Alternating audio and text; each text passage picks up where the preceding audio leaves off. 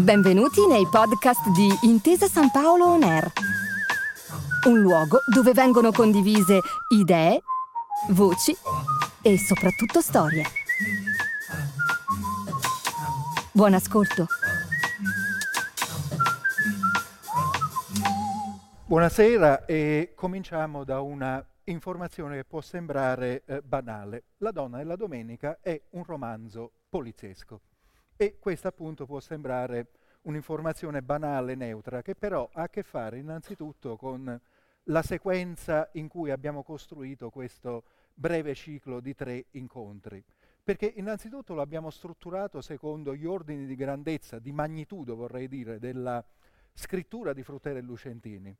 Prima gli scrittori di costume, gli opinionisti, per usare una parola che loro avrebbero ritenuto volgare. Poi gli editor, gli artigiani della, eh, della parola, gli artigiani della comunicazione e della editoria, mestiere che hanno fatto per 50 anni. Le prime due serate Giuseppe Cederna, Gabriele Lavia. E arriviamo questa sera alla lettura di Licia Maglietta, con la quale finalmente affrontiamo la cosa più grande, gli scrittori, gli scrittori eh, Fruttero e Lucentini. E li affrontiamo con il titolo più proverbiale, con il titolo più conosciuto, il titolo più atteso, La donna della domenica. In realtà c'è una graduazione, essendo questo un romanzo poliziesco, anche del suspense, cioè tenere per ultimo proprio il titolo più proverbiale, sperando innanzitutto che fra di voi, fra il pubblico, ci siano molte persone che non lo hanno ancora letto e che dopo aver ascoltato gli assaggi che questa sera ne leggerà Licia Maglietta si precipitino a eh, comprarlo, a prendere questo eh, romanzo. Perciò questa sera noi faremo eh, il minimo di spoiler quanto alla storia, cioè sottrarremo dal poliziesco proprio il suo elemento eh, poliziesco e prenderemo esempio in questo andamento da Fruttera e Lucentini che quando pubblicarono il romanzo per la prima volta sulla bandella elencarono innanzitutto i personaggi, a cominciare dai principali, il commissario Santa Maria, siciliano, commissario con incarichi speciali, Anna Carla, Anna Carla Dosio, la signora di Torino, che doveva essere il primo, il primitivo titolo del romanzo, e poi l'architetto Garrone, l'americanista Bonetto e tutta una serie di personaggi o piuttosto, come vedremo, di fantasmi e poi la struttura, la struttura del libro. L'azione dura sei giorni e dieci capitoli. E effettivamente se uno apre il romanzo e legge l'incipit della prima pagina, il martedì di giugno in cui fu assassinato, l'architetto Garrone guardò l'ora molte volte. Come si fa a non continuare la lettura per le successive 500 pagine? Me lo direte, me lo direte voi. Ma qui, eh, invece di proseguire, ritorniamo all'informazione iniziale la donna e la domenica è un romanzo poliziesco. Aggiungiamo un romanzo poliziesco italiano ambientato a Torino, pubblicato nel 1972. Nessuna di queste tre cose è banale. Non era banale pubblicare un romanzo poliziesco italiano, soprattutto negli anni 70, e soprattutto ambientato a Torino. Quando dirigevano Urania, dicevano Frutteri e Lucentini che non pubblicavano autori di fantascienza italiani perché i dischi volanti non possono atterrare a Lucca. Bisogna chiedersi se dei delitti, dei delitti all'americana, se volete, potessero avvenire a Torino. Loro dimostrarono che questo era possibile. C'è una vignetta di Altan, primi anni Ottanta, per dire come cambiano lentamente le abitudini mentali, le abitudini estetiche. C'era uno scrittore sudato alla sua macchina da scrivere che guardava in faccia chi leggeva e diceva ho scritto un poliziesco italiano, la trama è una schifezza, però alla fine arrivano i carabinieri. E era una grande, era una grande conquista. Torino, un romanzo ambientato poliziesco a Torino. Beh, altro che poliziesco. La donna della domenica e il successivo di sette anni, A che punto è la notte, sono i due più bei romanzi ambientati a Torino. Per l'acustica, per i personaggi, per il genius loci di Torino che è rimasto più o meno inalterato o è rimasto acusticamente attendibile. Stasera lo sentiremo. A Torino è successo di tutto in questi 45 anni. Intanto è sparita la Fiat senza lasciare traccia. un vero delitto perfetto, che Frutteri e Lucentini non avevano previsto, ma che in qualche maniera hanno raccontato in assenza attraverso i loro, eh, i loro personaggi. Ecco, gli scrittori, eh, gli scrittori a cui è piaciuto essere grandi eh, inventori di voci, a chi eh, è piaciuto questo, eh, questo romanzo? Eh, questo romanzo è piaciuto a degli scrittori che a loro volta sono stati dei grandi inventori di voci. È piaciuto a Bassani, è piaciuto a Flaiano, è piaciuto a Natalia Ginsburg di cui abbiamo parlato nel 2016, è piaciuto a Primo Levi di cui abbiamo parlato l'anno scorso, è piaciuto, e qui rischio il blackout per chi capisce l'allusione, a Mario Praz, è piaciuto a Vittorio Sereni, è piaciuto a Mario Soldati, spesso lo hanno detto privatamente. Noi questa sera punteremo non sul poliziesco ma sui personaggi. Licia Maglietta ha scelto di cominciare con il ritratto di un personaggio che è l'anima stessa di Torino. Massimo Campi, l'amico di Anna Carla, l'amico gay e il confidente di Anna Carla, ma noi all'inizio non sappiamo che è gay, è un personaggio dell'ambiente, una parola misteriosa che Fruttero e Lucentini ci spiegano per ben due pagine, ci fanno entrare come un coltello nel burro in questo ambiente della hot, così come la chiamano nel, eh, nel risvolto. E dopo questo ritratto del personaggio Massimo Campi, avremo una finzione di interrogatorio, un interrogatorio mentale che il commissario Santa Maria fa al signor Campi e comincia con quelle che in linguaggio giornalistico si chiamerebbero domande shock. Non ve la anticipo. Abbiamo invertito i pezzi del romanzo per presentarvi meglio questi personaggi e per presentarvi poi finalmente la donna della domenica, Anna Carla, che con la sua amica Bona va in un negozio di abbigliamento per bambini a scegliere degli abiti per, eh, per i rispettivi figli. Ed è una scena che potrebbe avvenire tale quale oggi. E il delitto? Beh, il delitto, eh, qui vi ho portato un oggetto, eh, un oggetto raro, un oggetto pubblicitario della Mondadori. Quando il romanzo cominciò a vendere, quando cominciò ad avere un certo successo, la Mondadori stampò una busta gialla, che è questa, è un oggetto di antiquariato, lì l'ho beccato in antiquariato, con le sagome dei personaggi e poi questa sorta di locandina, già quasi una locandina cinematografica, La donna e la domenica, romanzo d'azione e d'altro, scritto e diretto, la regia, la regia cinematografica, a quattro mani da Fruttero e Lucentini. La sagoma vuota al centro è l'arma del delitto, un'arma famigerata, qui possiamo dire il peccato ma non il peccatore, il peccato viene commesso con un itifallo di pietra eh, al quale vengono dedicate alcune pagine di dotta discussione. Franco Lucentini era eh, un esperto di archeologia e si poteva permettere di scrivere queste cose, mentre le voci dei personaggi era soprattutto fruttero a coglierle e dopo l'itifallo abbiamo la vittima, avremo un brano che leggerà Licia Maglietta dedicato alla vittima, all'architetto Garrone, un ritratto fatto da altre persone, fatto da Anna Carla e dal commissario. Poi uno straordinario lungo piano sequenza che è la scena in cui Anna Carla va dal parrucchiere Gianni Tasso, sentirete, è autoevidente, non c'è bisogno di spiegare nulla, tranne che a un certo punto la telecamera risucchia la scena verso il fuori, come nel film Frenzy di Hitchcock, che è dello stesso anno della donna e la domenica, e ci troviamo sulla strada fra Anna Carla e la signora Tabusso. Infine il gran finale in cui questi grandi fantasmi alla Henry James, quando il romanzo fu tradotto in inglese, scrissero sulla bandella inglese che era una storia che sarebbe piaciuta a Henry James, beh, avevano ragione. Henry James scrisse Portrait of Lady, il ritratto di signora a Firenze, lo incominciò sul Lungarno. Questo è un romanzo scritto sui Lungo Po ed è un romanzo di fantasmi dove i due fantasmi principali, bene in carne e ossa, cioè Santa Maria e Anna Carla, la donna e la domenica, si tolgono a un certo punto i loro lenzuoli di dosso e vedrete nell'ultima scena letta da Licia Maglietta, restano nudi e noi non vediamo l'ora di ascoltarli e di vederli. Grazie. Mancava più di mezz'ora alle cinque quando il commissario riconobbe il signor Campi nell'uomo alto e magro, bruno, d'una trentina d'anni che scendeva da un tassì fermatosi sul controviale, guardandolo avanzare cauto tra i cavalletti e gli altri ostacoli che lo separavano dal portone della questura, si ricordò di un particolare che aveva trascurato poco fa nel riepilogare i dati di cui disponeva sul personaggio.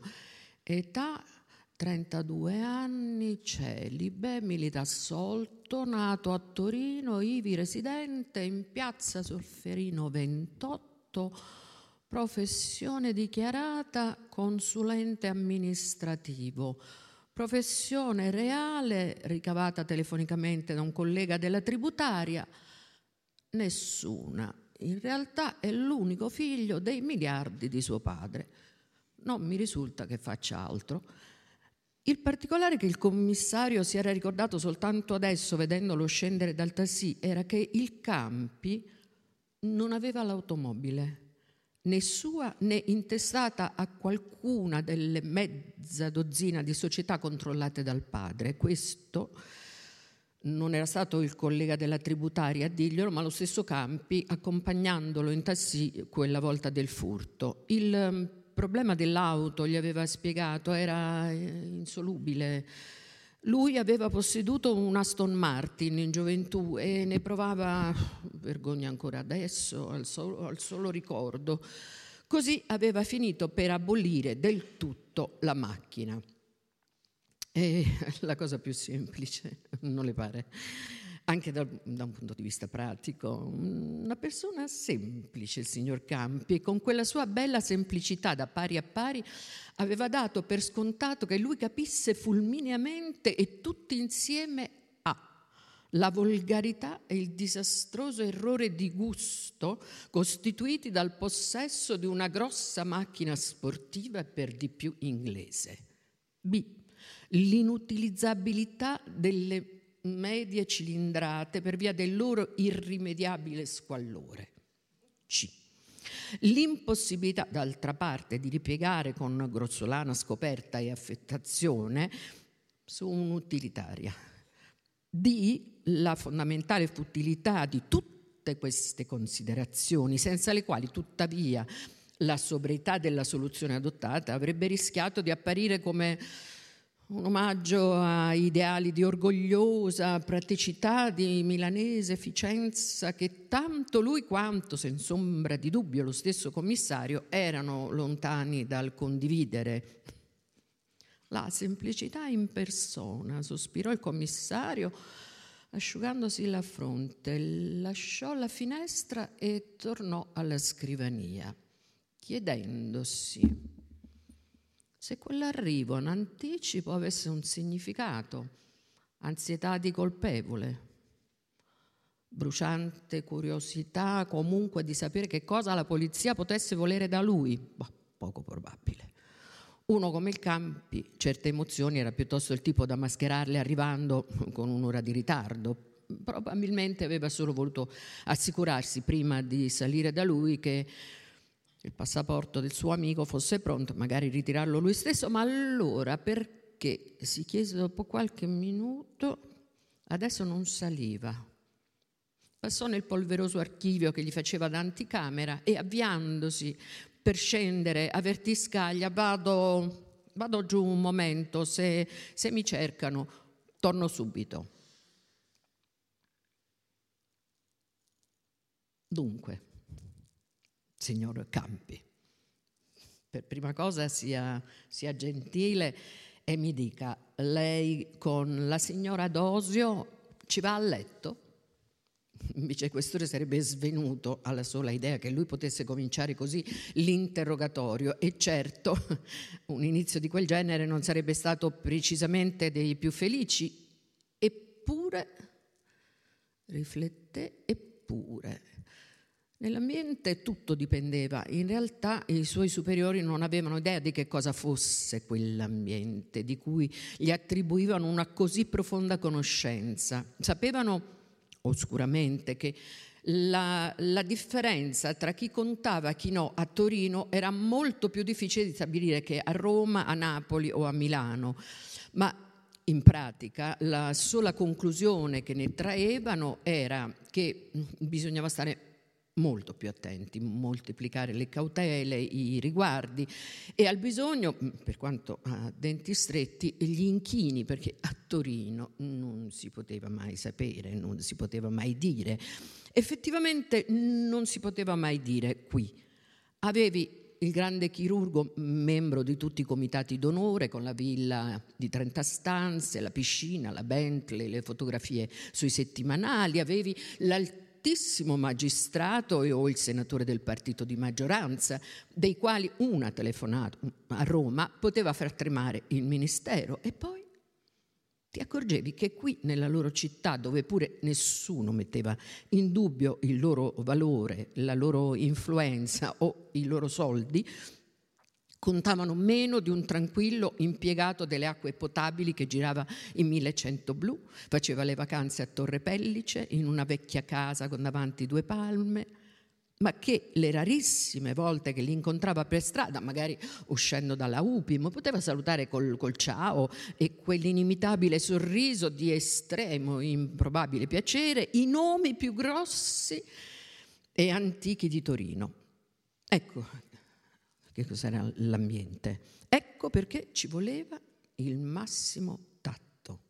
Ma ecco perché con quelli dell'ambiente le cautele tradizionali non servivano, non rischiavi certo di, di, farti trasferire in Sardegna con loro, non erano vendicativi, arroganti, non pretendevano deferenza, riguardi speciali e tantomeno inchini, erano umilissimi, i, i veri grandi di Torino. Ma appunto lì, sospirò il commissario, stava la difficoltà.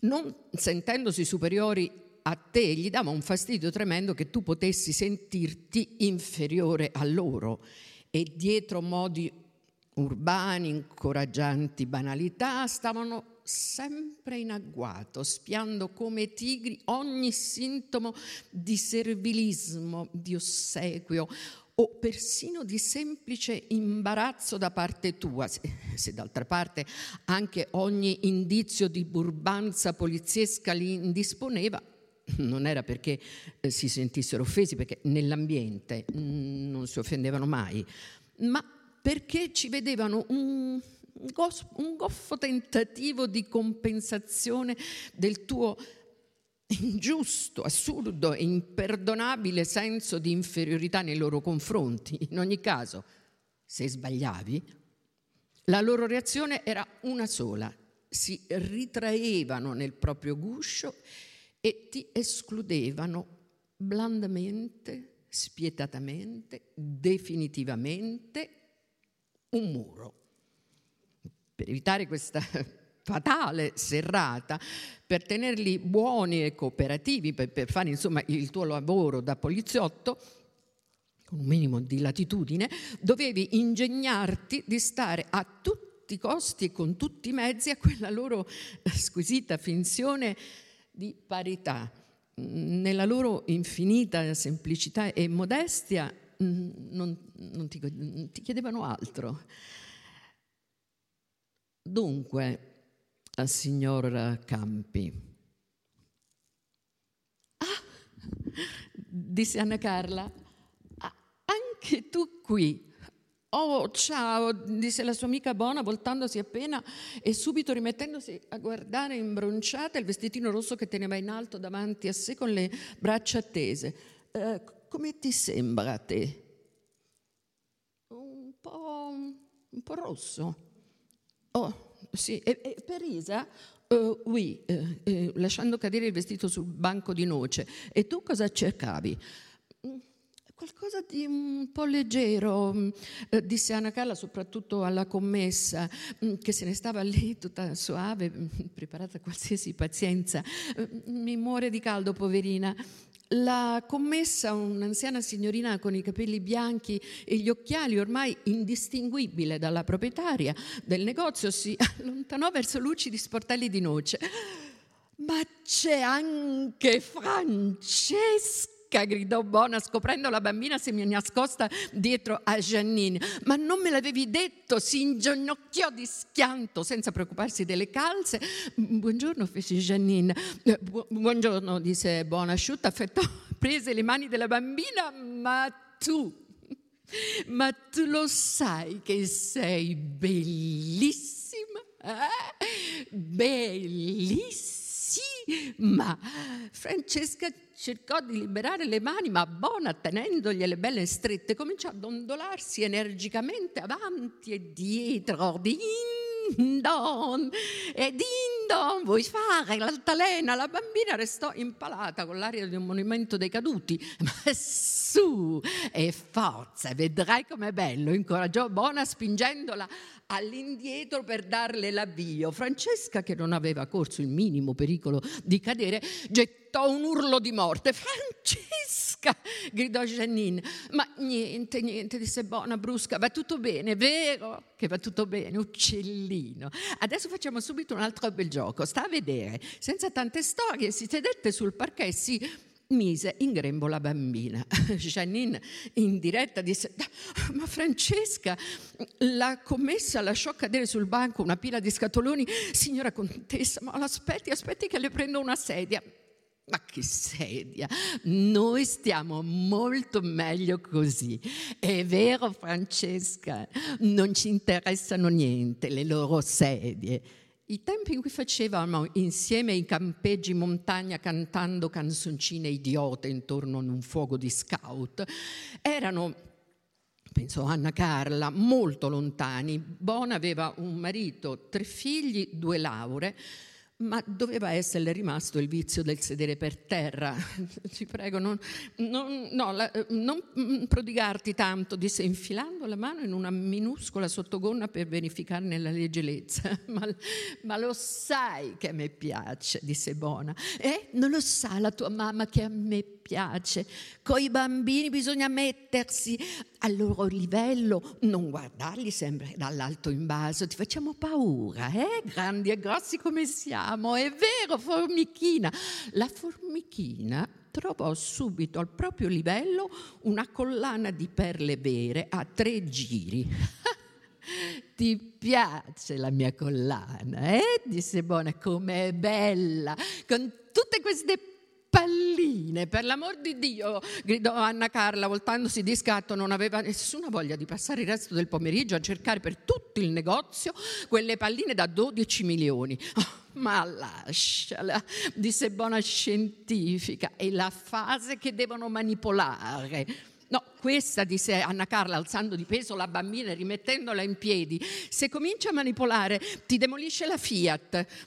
Bona si rimise in piedi, senza neanche fare nemmeno il gesto di rassettarsi e spolverarsi la sottana. Non gliene importava proprio. Una madre non sicura di queste cose e non ha tempo. Ha le mani forti. No, come il mio Andrea, un distruttore nato. Ma non è che lo faccia per dispetto, no, è proprio che gli piace, vedi, vedi proprio che ne ha bisogno, Cap- capisci quello che voglio dire? Invece, no, prendi la mia Lisa, no, lei niente, è, è già tutta da un'altra parte, rompere, spaccare, sfasciare, no, non le dice niente, lei strappa. Ah, ah, sì, disse Anna Carla, eh, studiando il delicato ricamo del vestitino rosa. E, e, e cosa, cosa strappa? Oh, tutto. Giornali, soldi, lettere, libri, fotografie, la guida del telefono. Ma è una rovina, disse Anna Carla. E, e tu come fai? ma lascio che strappi, che cosa vuoi? Quando hanno la cosa della lacerazione, capisci, non ti conviene fermarli, vai magari a rischio di creargli un blocco. Già, disse Anna, Carlo, eh, Anna Carla, e che, che, che cosa dici? Ma bellino questo qua, no? Mm, hanno, sempre le, hanno sempre le stesse cose qui dentro. Mai una mudacia, mai alla minima eh, si interruppe vedendo la proprietaria o la commessa eh, avvicinarsi e ci fu uno scambio di sorrisi come dei fari in un incrocio e la commessa o la proprietaria eh, scivolò fino ad un'altra cliente. Dici, disse Anna Carla, io veramente tutte le volte che sono venuta ho sempre visto delle cose graziosissime, devo dire, graziose per te. E beh, disse Anna, Anna Carla, e a te magari potranno non piacere, ma non sto parlando di me. Santo cielo, parlo di lei, di Francesca. E appunto, ma no, no, non capisci, guarda, tu intanto qui ci vieni per pigrizia mentale, ammettilo perché ti fa comodo no? avere quel posto fisso, stabilito una volta per tutte, che così no, non devi metterti a cercare, a guardarsi in giro. Beh, se anche fosse, scusa, non trovo che... Vedi? Eh, lo vedi. La commessa si riavvicinò. Mi, mi scusi, signora. Eh, eh, se questo lei l'ha, l'ha già guardato, io lo faccio vedere un momento, accennò verso un'altra madre che chinò la testa pudica. Ma certo, disse Anna Carla, lo, lo prenda pure. A, a, lei non piace? disse la commessa senza secondi fini. È il, proprio il davantino che è indovinato, no? Non le sembra? Proprio un bel modellino. Eh, sì, disse Anna Carla, magari dopo lo proviamo. Mm, solo un momento disse lieve la commessa portando via la scatola. I davantini, disse Bona in un sussurro feroce, i modellini. Beh, no, senti, non è possibile. La linea semplice ma elegante, il collettino sobrio sobrio, il taglio vaporoso ma non troppo. È dal 1906 che vanno avanti così. E guarda, guarda la loro carta, guarda casa fondata nel 1906, poi scritto piccolo piccolo anche, così non fa volgare. No, mi danno la nausea. Beh, sei ingiusta però, dai, non li fanno mica loro i vestitini. Ah, come no? Eh, pochissimi, se no sono tutte case di Milano, di Firenze o di Napoli che glieli mandano. Mm, glieli fanno apposta per loro, con grasse risate. Avranno un atelier speciale in soffitta, pieno di lavoranti nate nel 1906. Sai che cosa ti dico? Viva Lupim! No, ma scusa, perché ci vieni allora? Perché mia nonna ci veniva ci veniva con mia madre e perché mia madre ci veniva con me e per la schifosissima tradizione ci vengo. Ma adesso basta, no, mi ribello. E come li vuoi vestire questi poveretti da marziani? Eh? Da inglesini, oppure col, col topolino stampato qua? Ah, perché no? Eh, adesso vuoi fare la cinica però, disse Anna Carla. Lo sai benissimo anche tu, che le cose per bambini che si vedono in giro sono chip Stavi per dire chip. Ormai è diventata una parola del dialetto, come Rabadan. Uff, disse Anna Carla. C'è già Massimo che mi fa il linguista. Oh, beh, Massimo. Sì, volevo dire che, insomma, bah, tu, tu di quello che vuoi. A me quel davantino, per esempio, piaceva. Ma perché lo devi imporre a tua figlia? Perché la vuoi condizionare? Perché le devi a tutti i costi rifilare il tuo gusto come una malattia che poi, se la tieni anche tutta la vita, dal davantino alle perle, è criminale. Vabbè, non, dai, non esageriamo, disse Anna Carla, guardando Francesca scoppiettante di salute che rideva con Giannini vicino al portombrelli. Poi che c'entra? No, non mi dirai mica che una bambina di due anni e mezzo ha il suo gusto. E che ne sai tu? No, che ne sai tu? Forse a lei piacerebbero proprio quei vestitini cheap, le mostruosità che hanno in quel, quell'affare nuovo qua dietro, uh, Enfant, Enfant Boutique si chiama. Ci sei stata? Ho visto le vetrine, disse Anna Carla. Beh, veste tutti i macellaini di Torino e provincia. Carissimo poi, il triplo di qua. Eh, non capisco, disse. Allora, scusa, tu stesso lo riconosci? E lo so, fiocchetti fioraccioni, coloracci, persino i lustrini, tutto di un pretensuoso rivoltante. Ma Francesca sarebbe beata con quegli orrori lì. No, eh no, disse Anna Carla, stai tranquilla, io le creo subito il blocco a Francesca. Siete tutti uguali. Disse tu, Anna Dele, Giovanni.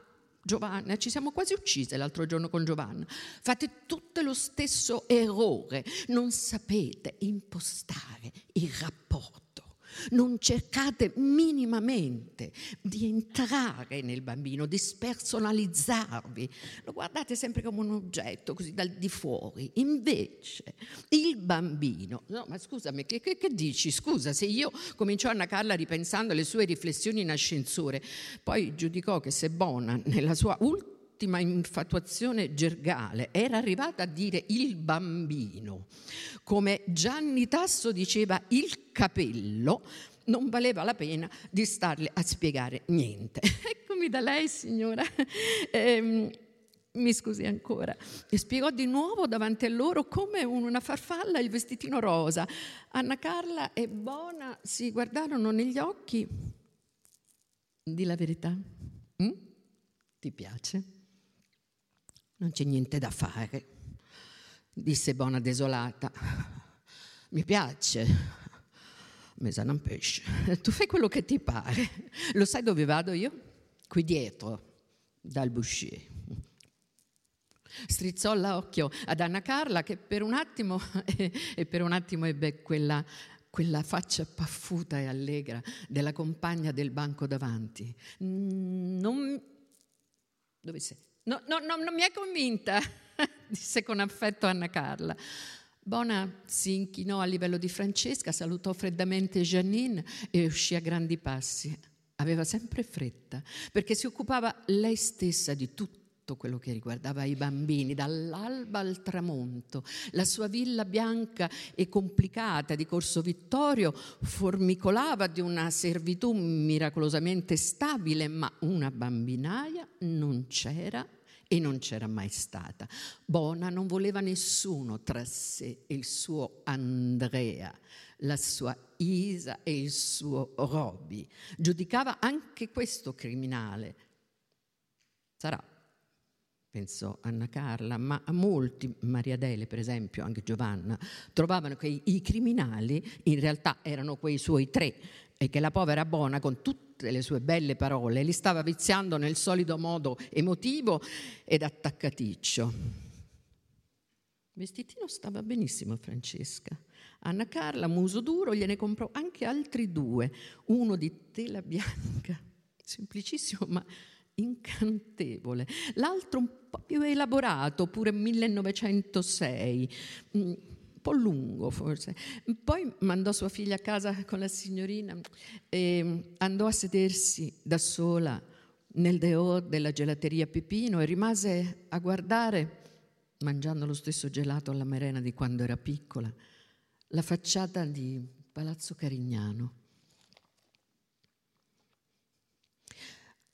Allora sa che mi fa effetto, disse in maniera così, un po' di ricompensa, di osso buttato in premio, pensare che sia morto. Ma in fondo lo rimpiangerò. Ci faceva comodo, poveraccio.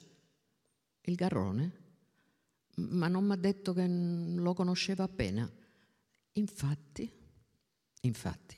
Ma il commissario doveva avere pazienza ancora un momento lasciar correre le apparenti contraddizioni. Qualsiasi discorso un po' approfondito sul garrone comportava un numero infinito di correzioni, aggiustamenti, calibrature, tarature.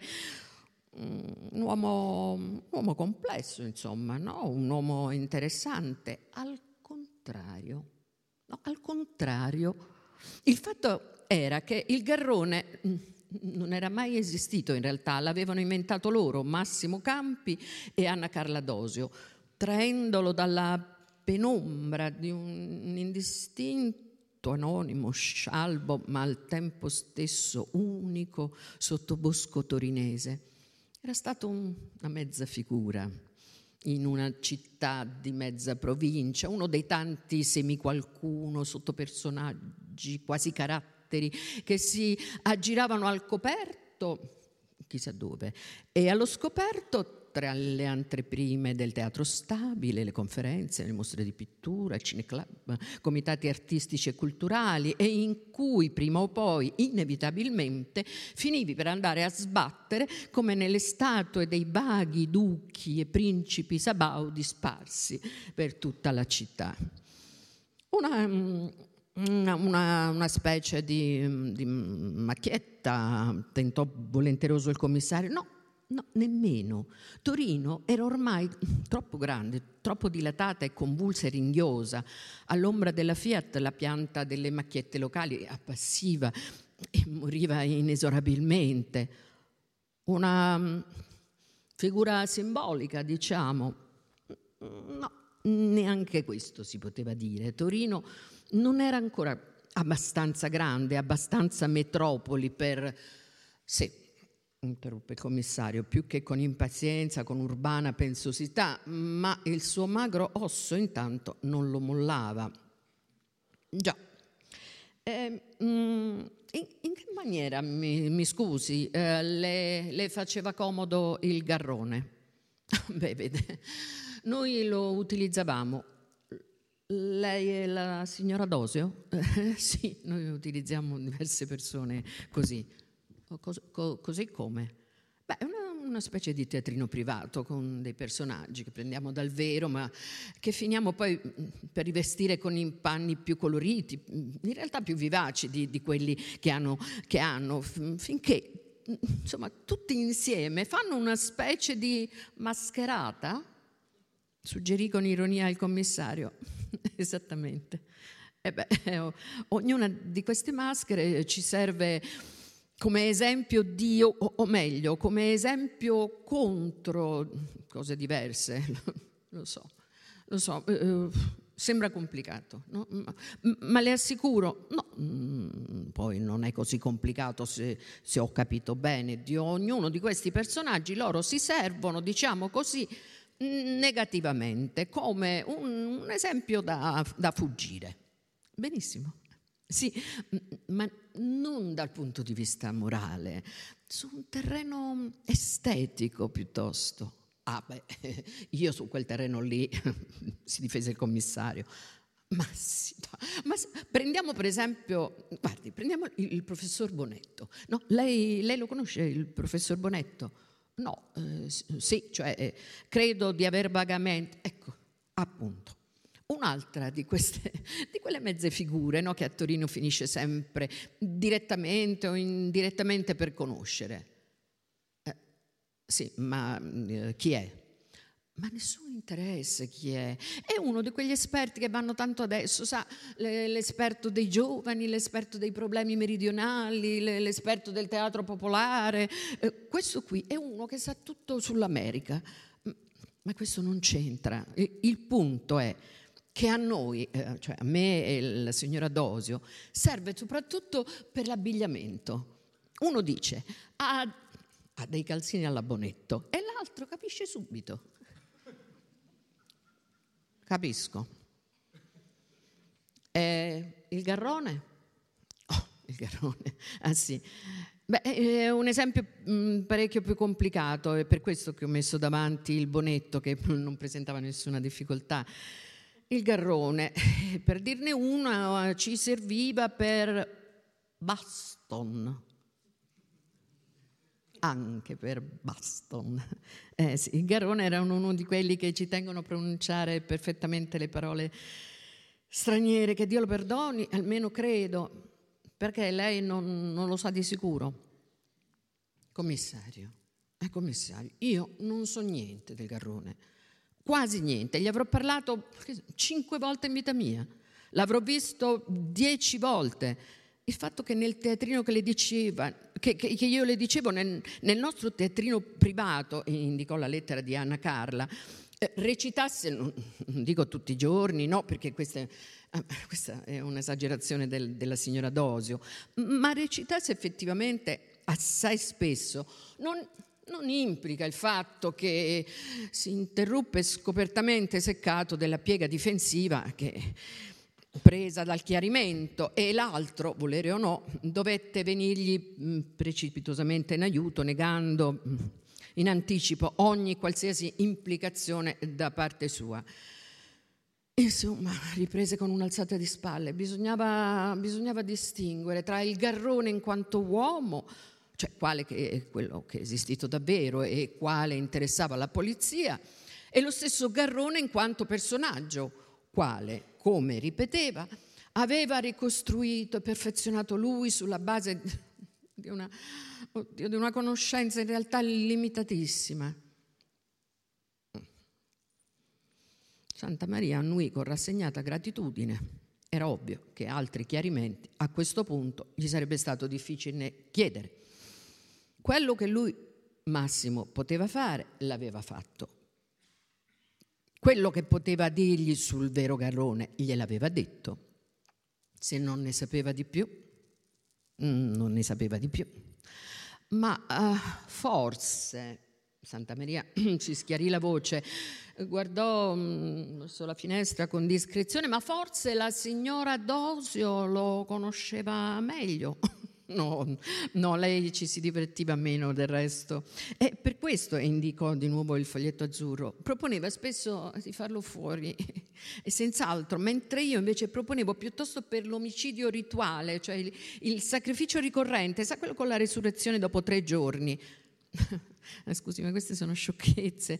Il punto è che alla signora Dosio il garrone faceva ribrezzo, ma eh, in quanto personaggio o no, in quanto uomo. Eh, il siciliano drizzò le orecchie, ma eh, perché il garrone in qualche occasione ha tenuto un atteggiamento poco, poco rispettoso con la signora?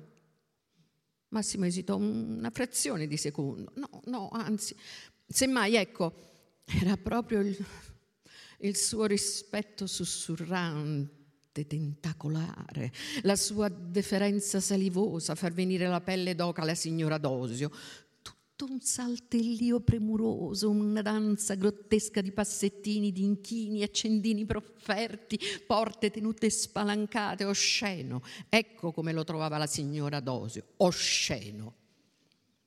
Mm. Lei vuole dire fisicamente ripugnante?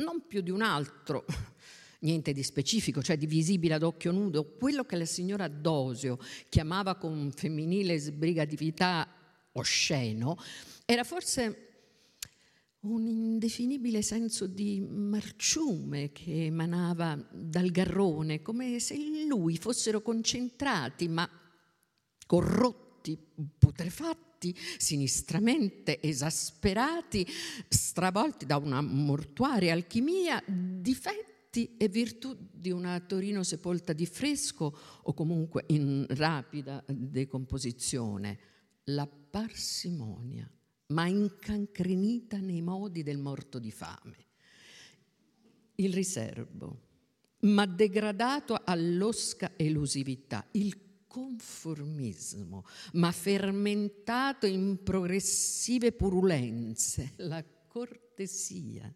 ma liquefatto in adulazione, il vecchio stile ma mangiato dai vermi di abbiette civetterie, di atroci vezzi. Una carogna in senso letterale. ma se era già un tipo così, diciamo, cadaverico per conto suo, che bisogno c'era di ammazzarlo? No, almeno ritualmente voglio dire, per mille ragioni. Per l'igiene, per esempio, per la salute pubblica. Un'esecuzione allora, ma se vuole. Oppure per esorcismo, per placare il fantasma della vecchia Torino? O semplicemente, semplicemente per pietà? Mm? Ricordo di aver sostenuto a spada tratta l'eutanasia a un certo punto, ma cambiavamo spesso idea però. E tutto questo senza che la signora, cioè praticamente senza vederlo. Un soffio, un filo lontano, leggerissimo di incredulità, fece girare la vela della conversazione, dell'interrogatorio. Massimo lo guardò dritto negli occhi sorridendo, senza praticamente vederlo.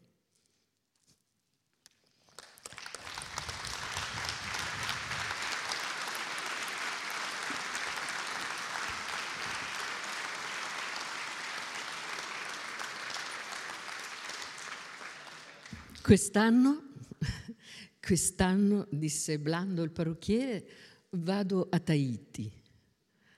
Anna Carla, senza muovere la testa, sbarrò gli occhi e aprì la bocca. Addirittura nello specchio vide Gianni Tasso che osservava contento quella sua faccia sbalordita, solo che lei non l'aveva fatta per fargli piacere, quella faccia era sbalordita davvero, sì, per cambiare un po', ecco, con un tono umilmente filosofico di chi ha ordinato un tamarindo invece della solita Coca-Cola. Ma è, è, è lontanissimo, disse Anna Carla. Beh, con, con l'aereo spiegò Gianni Tasso, moderno. La prima cosa che Anna Carla pensò, rimettendosi dallo stupore, fu: Ma dove li prende i soldi? Deve essere stupendo, sono dei posti meravigliosi. Da lei li prendeva i soldi dalla borsa sua e delle altre creatine come lei che venivano qui tutti i momenti perché non, non si sentivano a posto. Dalla sua testa li prendeva. Pensò vagamente al Sansone Dalila che aveva lo zio Emanuele, che forse era un, un Guido Reni. Decise di cambiare parrucchiere, cioè non cambiarlo perché sì, certo Gianni Tasso era bravissimo e questo bisognava dirlo, ma venirci meno, diradare, diradare, ecco, diradare molto. A Tahiti, ma è proprio un'avventura. Mm, dovrebbe essere interessante, concesse il parrucchiere. E faceva anche il compassato l'inglese. Se almeno fosse stato tutto tremolo, tutto raggiante, so, vedere un po' di entusiasmo, santo Dio, un po' di brivido dell'ignoto. Invece niente. Si preoccupava solo di non apparire provinciale.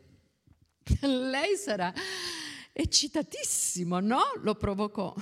Beh, disse il parrucchiere obiettivo, è un'esperienza, sì indubbiamente.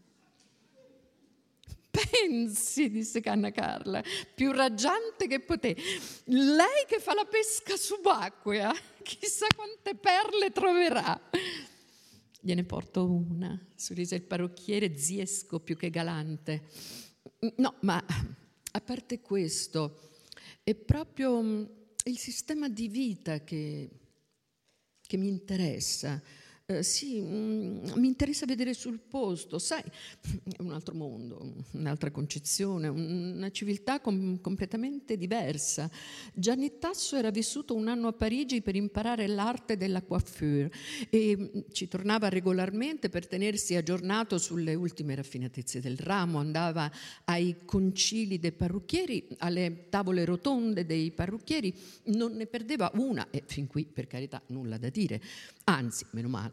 Eh, ma poi, alla sera, eh, invece di fare le cose che fanno i, parrucchieri, eh, alla sera andava a teatro, chissà con chi, leggeva i libri, datigli chissà da chi, e quando tornava a Torino parlava di Teilhard de Jardin una volta voleva a tutti i costi farle leggere un libro di demonologia. No, allora a quel punto lì, già, con tutte quelle negre bellissime che si vestono solo di fiori, eh?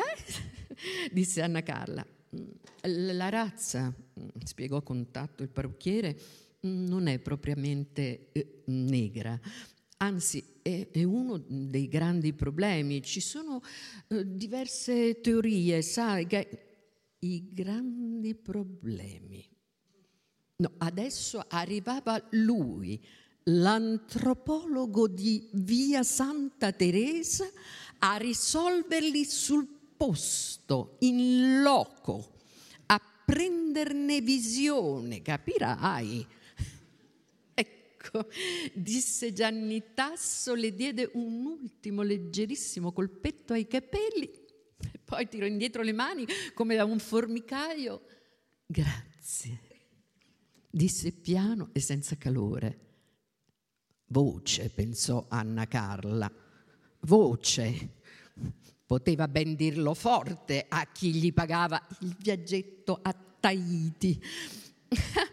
e parte presto. No, ci vediamo ancora le rassicurò il parrucchiere. Allora, diradare, pensò. Diradare. Pagò insieme alla signora Tabusso e non poté evitare di scendere le scale insieme alla signora Tabusso e il suo cane, una brutta giornata.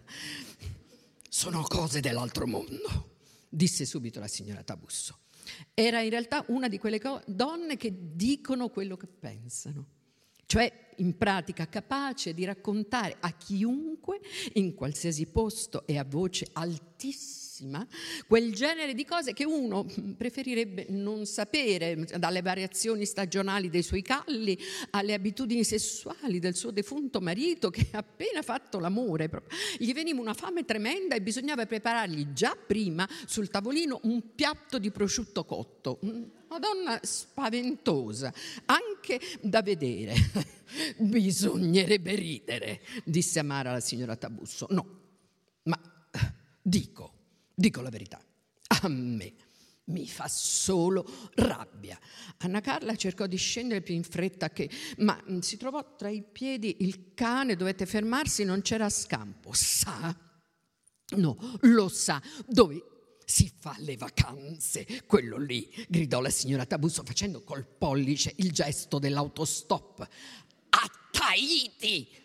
Sembrò lo strillo di un avvoltoio.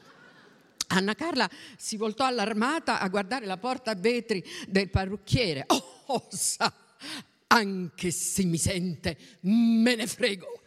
Io me ne frego perché quando hanno quella faccia tosta lì, quel che gli viene, gli viene. Se almeno avesse, non so, pudore di stare zitto. Vabbè, parte, si fa la sua vacanza, ritorna, chiuso, no. Ma lui te lo viene a dire in faccia, come dire, vedi che cosa ci faccio io con i tuoi soldi, vecchia gallina perché sono i nostri soldi, cara signora. È questo che mi fa tanto girare i... Co- non so se mi spiego. Anna Carla scendendo a testa bassa pensò a un altro quadro dello zio Emanuele, un Antoine Lenan dove si vedevano due ragazzette intente a spennare una gallina bianca. No, non sa più dove metterli. No, capisce signora, è un miliardario e l'Aga Khan non gli va più bene niente. Altro che Portofino, altro che l'Elba. No, non lo ferma più nessuno. Quello lì ce lo ritroviamo a Nairobi, in Lapponia, in Florida, quel proché.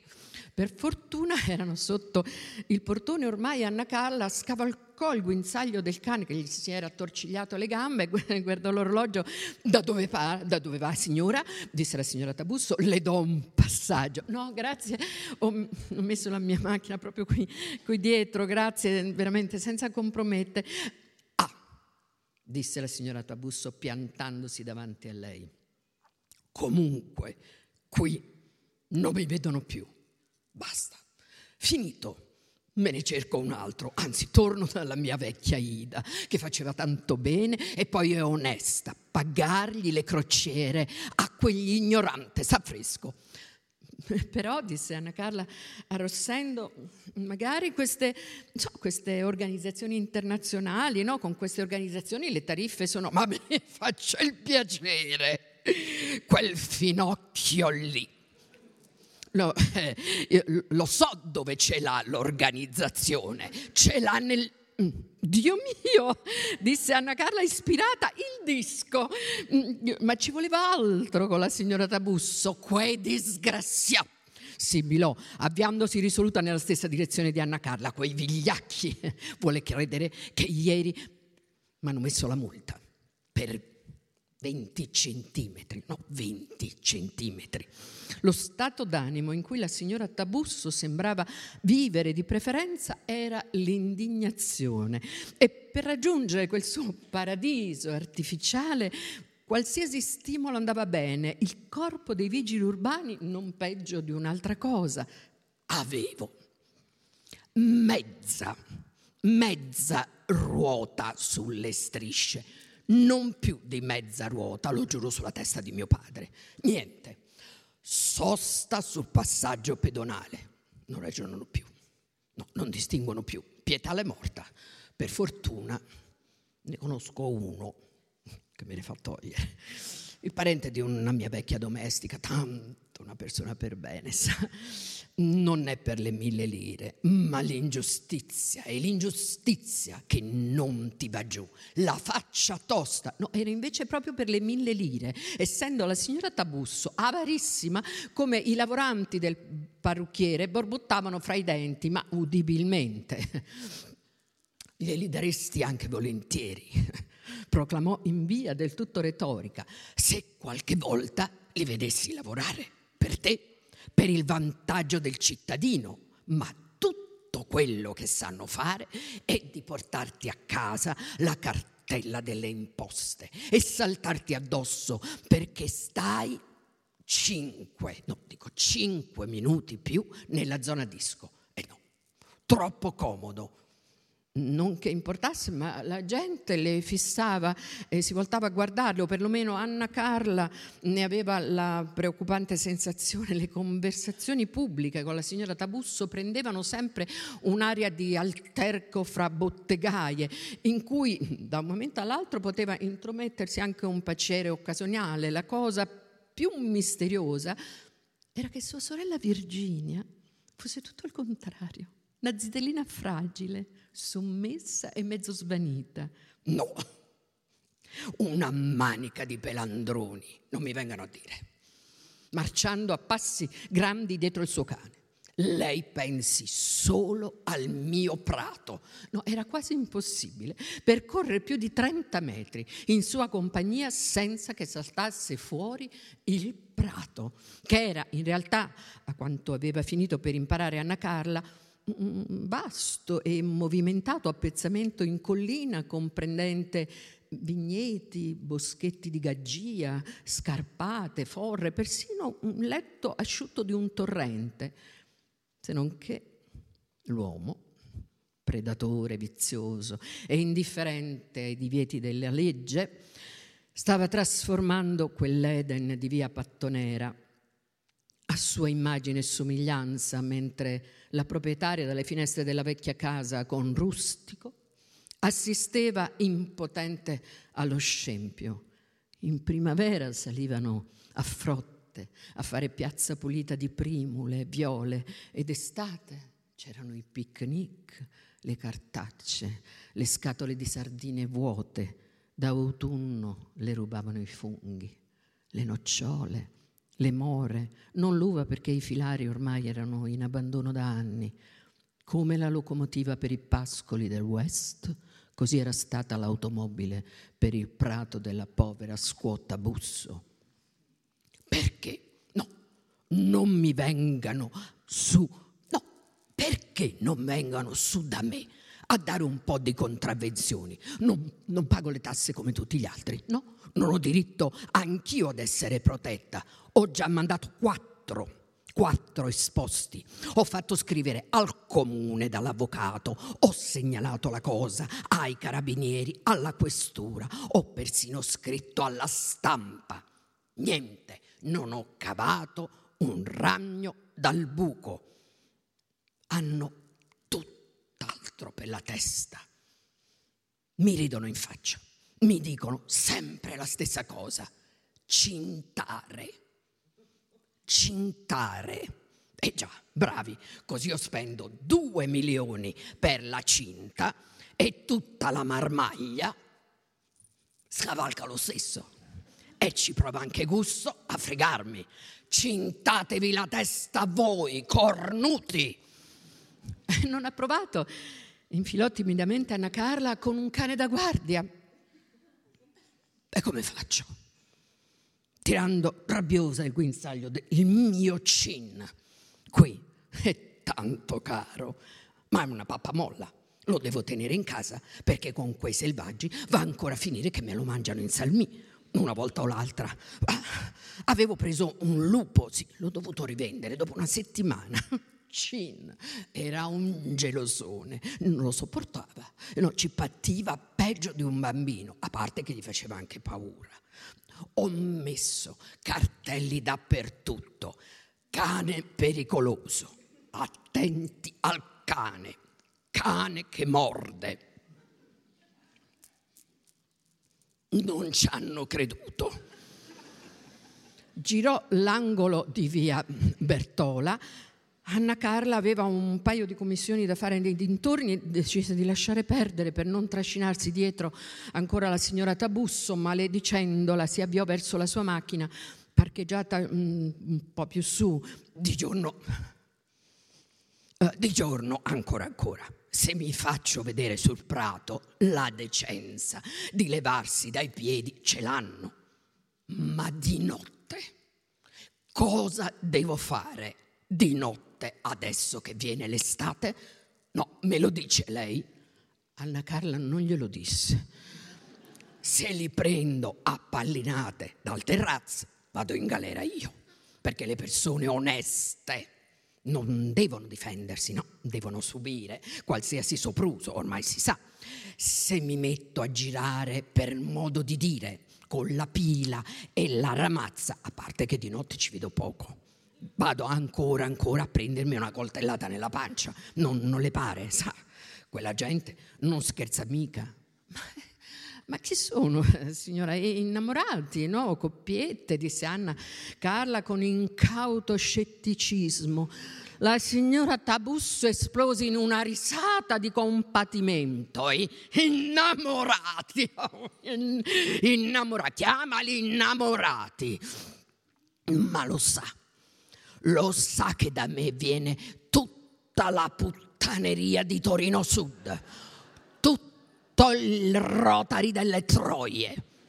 Anna Carla si sarebbe tagliata la lingua proprio adesso, che mancavano siano 20 metri con la sua macchina. Lo sa, cara signora, cosa mi tocca fare sul mio prato tutte le sante mattine. La vendemmia dei preservativi. Venga a trovarmi una volta, venga a vedere. Ma un giorno o l'altro, lo sa cosa faccio? Li metto tutti insieme, faccio un bel pacco e mi prendo la soddisfazione di mandarli a quelle del buon costume. Voglio vedere se si svegliano quei lavativi. Come se non fosse il loro preciso dovere di impedire questo schifo, di venire su No, a farmi una bella retata per atti osceni in luogo pubblico. Ma il luogo non è pubblico, disse maligna Anna Carla, è privato, no?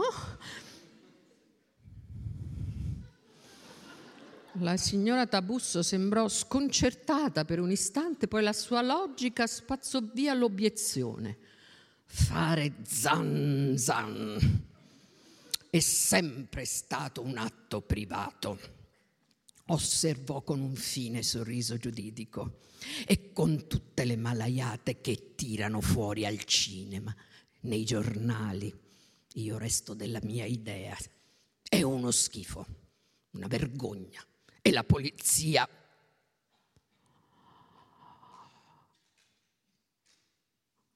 si interruppe, restò a bocca aperta, pietrificata. Anna Carla si sentì chiudere lo stomaco. L'idea di ricevere tra le braccia sul marciapiede di via Bertola la signora Tabusso agonizzante era così pazzesca da sembrarle tutto a un tratto perfettamente plausibile, anzi probabile. Signora, dov'è la sua macchina? Venne in un rantolo. Eh, la eh, lì balbettò Anna Carla e, e, quella Mini terrorizzata cominciò a frugare nella borsetta, non trovò le chiavi, rialzò la, taglia, la testa a guardare una farmacia dell'angolo, il cane. Il cane pensò assurdamente, che cosa ne faccio del cane? In quel momento un barrito selvaggio uscì dalla gola della signora Tabusso. Anna Carla la vide avventarsi contro la mini blu, strappare dal sotto al tergicristallo un foglietto bianco, rotearlo in alto come un baobab sradicato. Che cosa le dicevo? Trionfante cosa le dicevo. Tutta la fila delle macchine parcheggiate in quel tratto di strada aveva il foglietto bianco della contravvenzione. Anna Carla precipitò un, di un colpo, da una vetta di sollievo a un abisso nero di lancinante dispetto. Non era certo per le mille lire, ma pensare che quel fantasma meschino, pignolo, proditorio, che passava col suo moralistico taccuino mentre tu non eri lì a difenderti, a farti le tue ragioni, una vigliaccata ecco un offensivo calpestamento della tua privacy. Grazie. E dopo ha confessato? Sì, ha confessato. L'avete portata in questura? Sì, l'avevano portata in questura messa su una sedia della questura e lei aveva cominciato a parlare senza riserve, senza rimorsi, ritrovando tutta la sua indomita, colorita arroganza, non più per negare, non più per difendersi, ma per spazzare via dal tavolo della sua vita quelle briciole che erano stati il Garrone e il Riviera, un porco e un pederasta, due viziosi, due degenerati da quattro soldi che non meritavano altra fine. Un po' matta, eh? Genere Savonarola. Beh, sì, un po' fanatica per forza, che riversava sull'affannato dattilografo, uno stenografo non si era trovato e il registratore, quel coso lì, non l'aveva voluto davanti le faceva girare l'anima solo a guardarlo. Il suo crudo aveva riversato il suo crudo torrente di rimpianti, di maledizioni, la sua insofferente, spicciativa ideologia di proprietaria assillata dal fisco, minacciata da malevoli espropri, sopraffatta da nuove genti, nuovi costumi, nuove leggi, nuovi vizi Eppure a me fa pena. Ha ammazzato due persone e solo per dei soldi alla fine. Ah, è considerato un motivo obietto? Credo di sì. Ma io trovo che ce n'è di molto più obietti. Ma dov'è quel, quel portacenere? Eccolo qui. Ah, grazie. No, scusami, dico, perché lei i soldi mica li voleva prendere, non li voleva dare, no? È diverso. In fondo delle attenuanti le aveva. Era quello che aveva pensato anche il commissario tornandosene a casa, lasciandola a metà della sua digrignata confessione, che ormai spettava a De Palme agli altri ascoltare fino all'ultima goccia, ordinare, strutturare, precisare e condensare in un rapporto ufficiale, in soddisfatte dichiarazioni alla stampa. Se n'era uscito nel pomeriggio ancora caldissimo, con un cenno al De Palma e De Palma gli aveva risposto con un altro cenno, invidiandogli la casa buia, la doccia, il cambio d'abito, la Coca-Cola nel frigo. E lui aveva fatto tutte queste cose con lenta voluttà e si era appena sdraiato sul letto quando il campanello della porta aveva suonato. Ho telefonato in questura Forse non era tanto il momento, non, ma non resistevo più, morivo letteralmente dalla voglia di... non era di quella voglia che moriva, ma quella voglia se l'era levata dopo, bevendo Coca-Cola, spostando cuscini, fumando, perdendo accendini, facendo molte domande, sì, chiedendo molti particolari, però non troppi, si disse poi il commissario ottimisticamente, non poi così insistenti, così minuziosi. Che ore sarà? La via era stretta, buia, e la luce passava tra le stecche delle persiane e aveva dall'alba al tramonto variazioni gradualissime, impercettibili. Solo i rumori cambiavano, regolavano il corso del tempo. Ma oggi era domenica, una domenica di giugno nel, ve- nel vecchio centro della città, tagliato fuori dall'arco dei grandi rientri festivi, chiuso in un guscio forse sicuro, forse prezioso, inalterabile, o forse invece di una fragilità senza avvenire.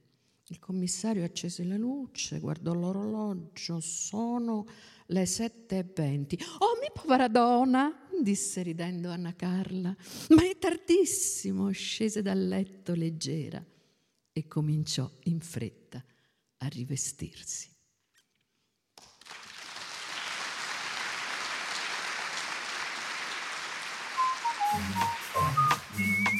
Grazie per aver ascoltato i podcast di Intesa San Paolo On Air.